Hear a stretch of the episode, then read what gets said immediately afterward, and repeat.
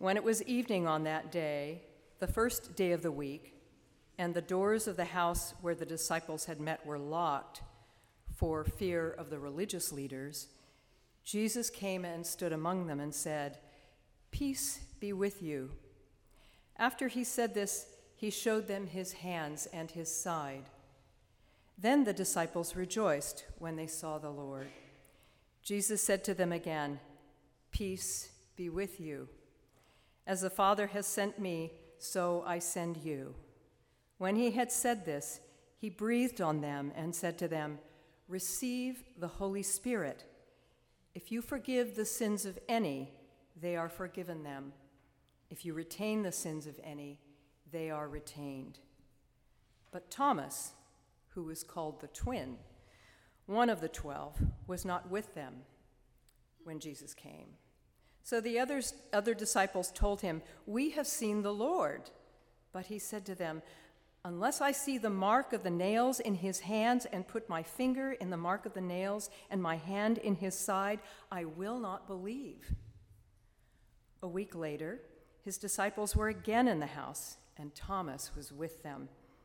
Although the doors were shut, Jesus came and stood among them and said, Peace be with you. Then he said to Thomas, Put your finger here and see my hands. Reach out your hand and put it in my side. Do not doubt, but believe. Thomas answered him, My Lord and my God. Jesus said to him, Have you believed because you have seen me? Blessed are those who have not seen and yet have come to believe.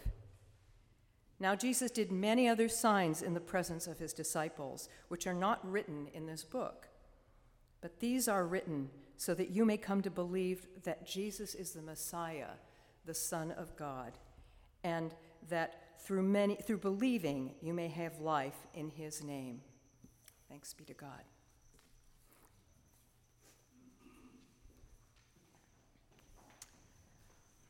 One of the ways that I love to practice resurrection uh, here is to hear from different voices in the community to see how scripture and uh, the relationship with God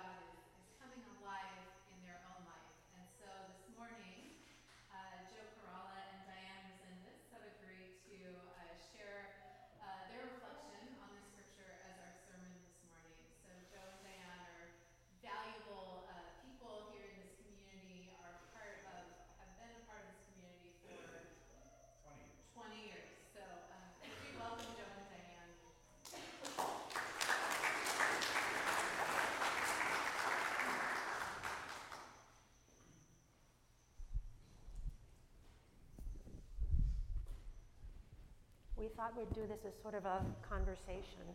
So when I think of the apostles in the locked room, imagine that locked room. They're scared. It says right so in the scripture. I'm imagining everything's closed off. It's probably hot, dark. Smelly. Probably. Uh, and reading the scripture for myself, I like to think about how it applies to us and to me today. I think we have a lot of locked rooms here, especially when I think about in our culture in the US. Mm-hmm. Maybe they're a little fancier here in our particular area, but ways that we try to create safety and lock ourselves away.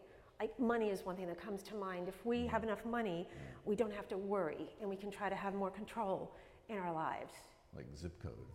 Sure. Or um, make sure we're getting the right schools, and because that makes it safe for our kids. Yep. And I think, and also especially these days, associating with people who we believe think the same way that we do, because mm-hmm. it's kind of scary to go outside that little comfort zone. Yeah. Joe, what's your locked room? Is there one you want to share? No, I don't have any. um, for me, it's, it's probably mostly around work. Um, I run my own business, and I know a lot of you out there are entrepreneurs as well. And I love doing the work. That is why I got into the business. Not so much about running the business or doing payroll or managing people, and especially not looking for the next large piece of business or new client. And yet, that's where Jesus is out there because there's new relationships waiting, there's people whose companies need our help. but I still am afraid. So there's a way you can serve if you can kind of get past that. Yeah. Yeah. Yeah. So what about you? Well, I debated about whether to share this or not, but I, I think given what we're talking about, it makes sense. Off and on all my life, I've dealt with depression. And when that descends upon me, you know, Winston Churchill called it the black dog that followed him around. Um, when that happens, I create a locked room all my own. And I don't want to see anybody.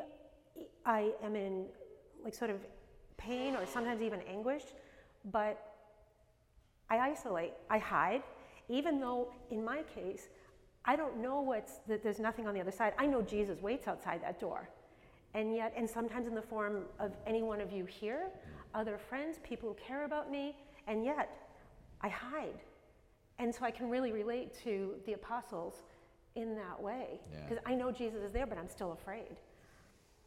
Well, Thomas is in his own room even worse than that, right? I mean, he's locked away. They're all locked away, but he's locked away even more. It's like he's created his own little locked room within the locked room. Yeah. Because if you think about it, if you remember in the scripture, he's the only one that hadn't seen Jesus yet. Because Mary saw him at the empty tomb. Yeah. The other apostles saw him twice, actually, by the time Thomas saw him. And then what might that have been like? If all week long, because a whole week had passed, if all week long, I imagine, what else would they talk about? The Yeah. person they loved that was their friend, their savior, you know, they're following him anywhere. And here he is back. I mean, what else would you want to talk about? And here's Thomas. Okay. He, I think he's feeling left out. I think, I don't know. I imagine he's feeling very wounded by it all. Like at Yeah, that yeah, moment yeah. when Jesus Well, comes in. They're also, um, I can relate, I'm Lebanese, uh, for those who don't know. So in Middle Eastern culture, um, we tend to be direct, loud, passionate in our discussions, kind of not mincing words. So it makes sense to me that he doesn't just say, Well, I didn't see him, I want to see him too. He goes like a step further. I, it's not good enough if I don't see, just see him, I want to touch the nails in his hands, I want to touch, place my hand on the wound in his side. And it's almost like he's upping the ante because he's hurt, because he's wounded, so he's making greater demands, right? But the thing is that he's also being honest. Um, I don't know about you guys, I have a lot of doubts, and he's expre- he's brave, actually. You're saying so doubting Thomas is kind of getting a bad yeah, uh, reputation. right. Because we all, we talk about doubt as if it's a bad thing, right? How many times has doubt been a good thing in our lives? Not really sure about something, a doubt comes up. What do we do? We search for more information. We're looking for the truth, and that's all he was doing. That makes me think of George. Because George was someone that was a relentless seeker of truth. And he was not afraid to express doubt if he felt doubt about something that was in the conversation or in his own thinking. Yeah. So I mean, and look how look how the amazing things he did, the amazing connections that he made with all of us. And, and that also makes me think if we look at the scripture, um, it doesn't say when Jesus came and said, Here, come over, touch my hands. He doesn't go over to do that. He immediately says, My Lord and my God. So his doubt was, was relieved because he had faith. And he didn't need to go do the thing that he had said he had to do. Um, he immediately did the My Lord and my God that Right, and he recognized Jesus. I meant as Jesus started speaking. We don't know what Thomas was thinking that moment, but Jesus was present. He saw Jesus, but it was in the wounds that he recognized Jesus. Um, and I'm thinking, I think he recognized him. If you think about the word recognized, I'm, I'm a writer by trade, and so I love anything to do with words. And I'm saying recognize, recognize. So you, again, and cognize would come from the Latin to know. So it's to know again or to call to mind again. And in some ways, it's sweeter than the original time. You know, like like Right. say if you're going to meet someone at the airport that you love and you haven't seen them in years. And as you run, you're probably running toward each other once they get past security, of course, to hug and embrace and just look at each other again. And it calls back all those joys of the So- times that you first knew them. Sort of like that scene at the beginning, Love Actually. Anybody seen that movie? A Couple nods. Um, they're all running into each other's arms at the airport. And, and I think it's, you said it's even sweeter, it's because they saw something they thought they had lost. Yep. Their Savior is back. And so it's almost better than when he was there in the first place because they had it and it's lost and they bring it back or he comes back. right. So I, I totally think that recognizing is even better than the first time. Right. And I want to, speaking of words, does anyone know, and I won't call on you to do it, does anyone know the American Sign Language word or sign for Jesus? I just learned it the other day. It's, okay, this is what it is. Think about that for a second. Of all the things we know about Jesus, his miraculous holy birth, his ministry, his teaching, his miracles, his passion and death, his resurrection, it goes this, sums it up. And we know each other. I would assert or hypothesize, I don't know, that, that we recognize each other at the deepest level in our wounds. When we are willing to show our wounds, obviously in the appropriate place, with one another, mm-hmm. that invites compassion, it invites empathy, even mercy, some of the very attributes of Jesus. And in those moments, I believe we become Jesus for one another. Yeah, but that's not easy, right? Um, we don't just walk around sharing our wounds.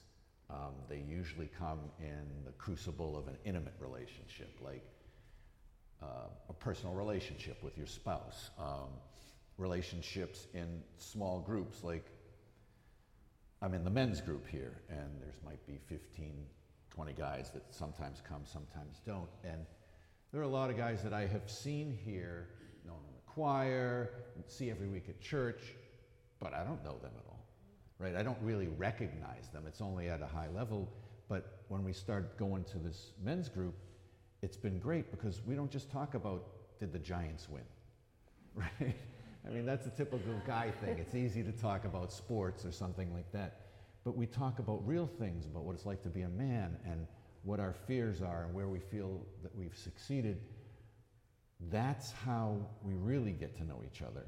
Um, and we recognize each other. And it's sort of, um, you know, it, this book we just finished uh, from Brene Brown called Daring Greatly, it's all about her, her thesis is that we live our life, our, we, we gain our best life and joy by being vulnerable.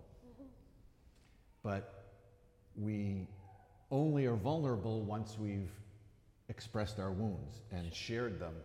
Um, and we risk being seen wounds and all.